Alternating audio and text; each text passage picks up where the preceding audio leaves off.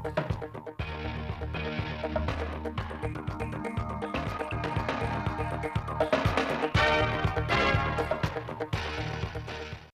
kính chào quý vị và các bạn. Bây giờ là bản tin thời sự trực tiếp 10 giờ ngày 12 tháng 1 của Đài Phát thanh và Truyền hình Thanh Hóa.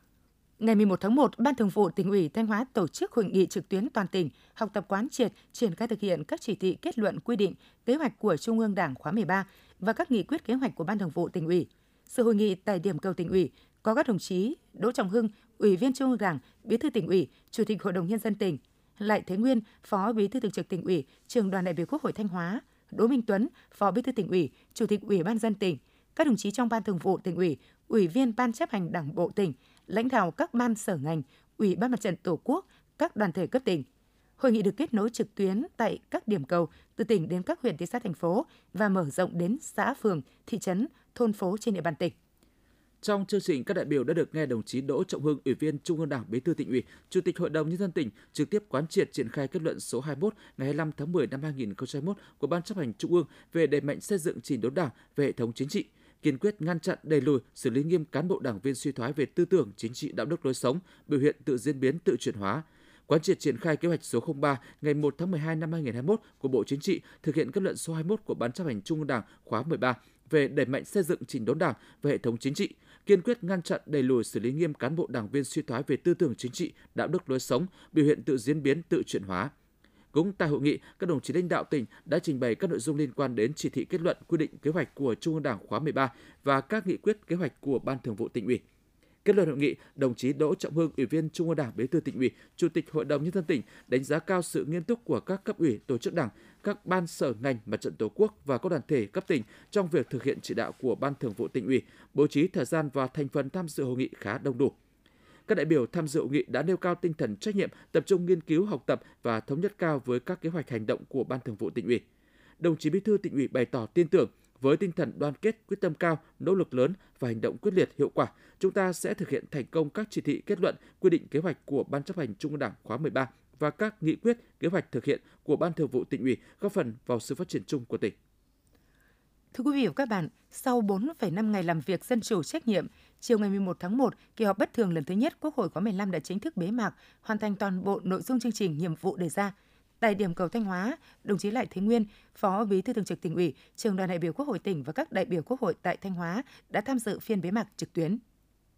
Tại phiên họp, Quốc hội đã biểu quyết thông qua nghị quyết về chính sách tài khóa tiền tệ để hỗ trợ chương trình phục hồi và phát triển kinh tế xã hội, thông qua luật sửa đổi bổ sung một số điều của luật đầu tư công, luật đầu tư theo phương thức đối tác công tư, luật đầu tư, luật đấu thầu, luật điện lực, luật doanh nghiệp, luật thuế tiêu thụ đặc biệt và luật thi hành án dân sự thông qua nghị quyết về chủ trương đầu tư dự án xây dựng công trình đường bộ cao tốc Bắc Nam phía Đông giai đoạn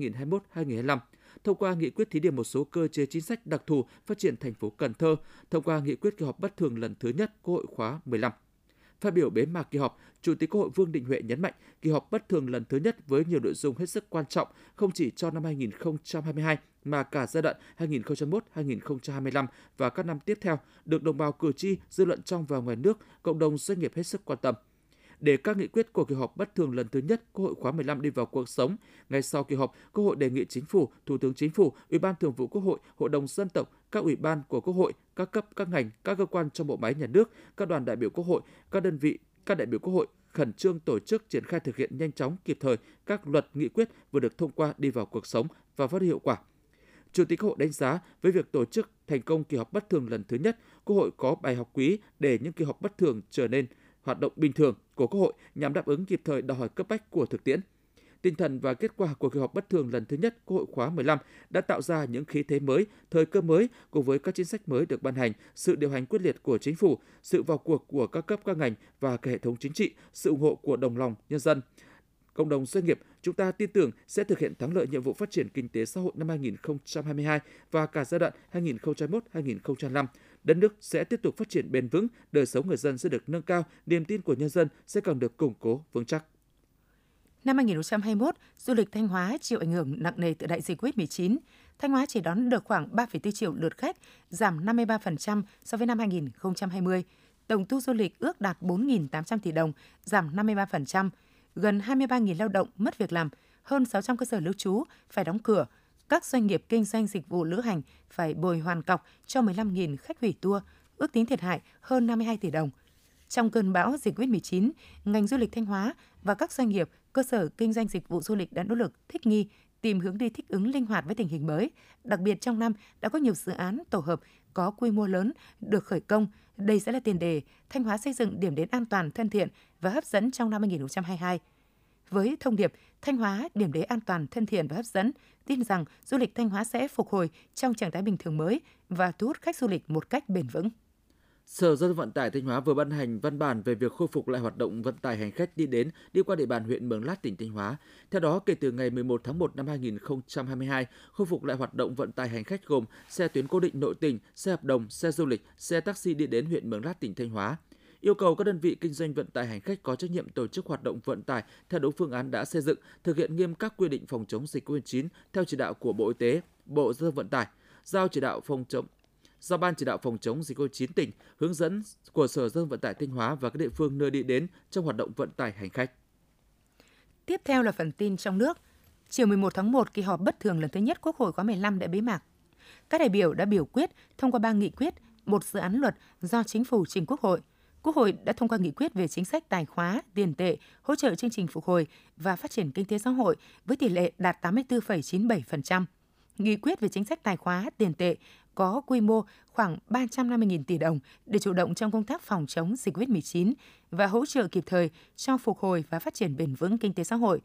Quốc hội đã thông qua nghị quyết về chủ trương đầu tư dự án xây dựng công trình đường bộ cao tốc Bắc Nam phía Đông giai đoạn 2021-2025 với đa số phiếu tán thành. Dự án sử dụng nguồn vốn đầu tư công, tổng mức đầu tư khoảng 146.950 tỷ đồng với chiều dài 729 km.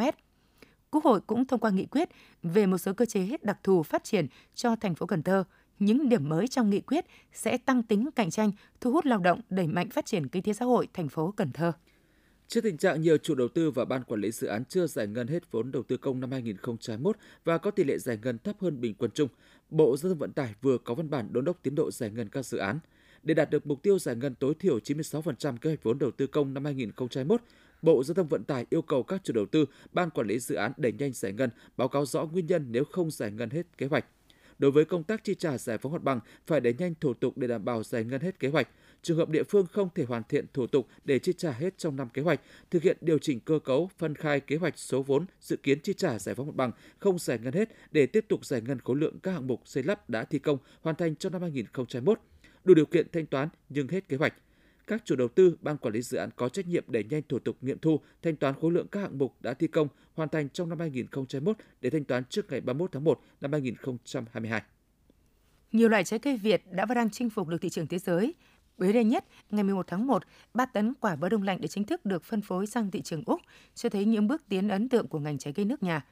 Theo nhận định của Thương vụ Việt Nam tại Úc, tiềm năng để xuất khẩu trái bơ của Việt Nam vào Úc rất lớn, có thể cạnh tranh được về giá và chất lượng – để mở đường cho quả bơ Việt Nam, thương vụ đã phối hợp với các doanh nghiệp nỗ lực đưa quả bơ đông lạnh vào Úc, bước đầu thu được nhiều tín hiệu tốt. Trong khi đó, tại thị trường châu Âu, nhiều loại trái cây của Việt Nam cũng đã được đưa đến nhiều nước và được người tiêu dùng châu Âu rất hứng thú. Theo Thương vụ Việt Nam tại Bỉ và EU, người tiêu dùng tại châu Âu ngày càng quan tâm và có xu hướng gia tăng tiêu thụ các loại trái cây nhiệt đới, nhất là những loại tốt cho sức khỏe và có hương vị mới. Thương vụ Việt Nam tại Bỉ và EU khuyến cáo các doanh nghiệp cần đẩy mạnh xuất khẩu trái cây hữu cơ, đạt các tiêu chuẩn về sạch cũng như đầy đủ xuất xứ, chỉ dẫn địa lý. Theo Trung tâm Dự báo Khí tượng Thủy văn Quốc gia, miền Bắc trời tiếp tục giá rét về đêm và sáng, vùng núi cao có nơi xảy ra rét đậm. Theo Trung tâm Dự báo Khí tượng Thủy văn Quốc gia, ngày hôm nay 12 tháng 1, các tỉnh thành phố miền Bắc rét khô, trời rét hơn về đêm và sáng, vùng núi có nơi rét đậm dưới 11 độ C. Khu vực miền Trung có mưa, mưa rông vài nơi, Tây Nguyên và Nam Bộ ngày nắng, nhiệt độ không nơi nào cao quá 33 độ C. Quý vị và các bạn vừa theo dõi bản tin 10 giờ của Đài Phát thanh Truyền hình Thanh Hóa. Mời quý vị tiếp tục đón nghe bản tin thời sự 11 giờ để cập nhật những tin tức thời sự trong tỉnh.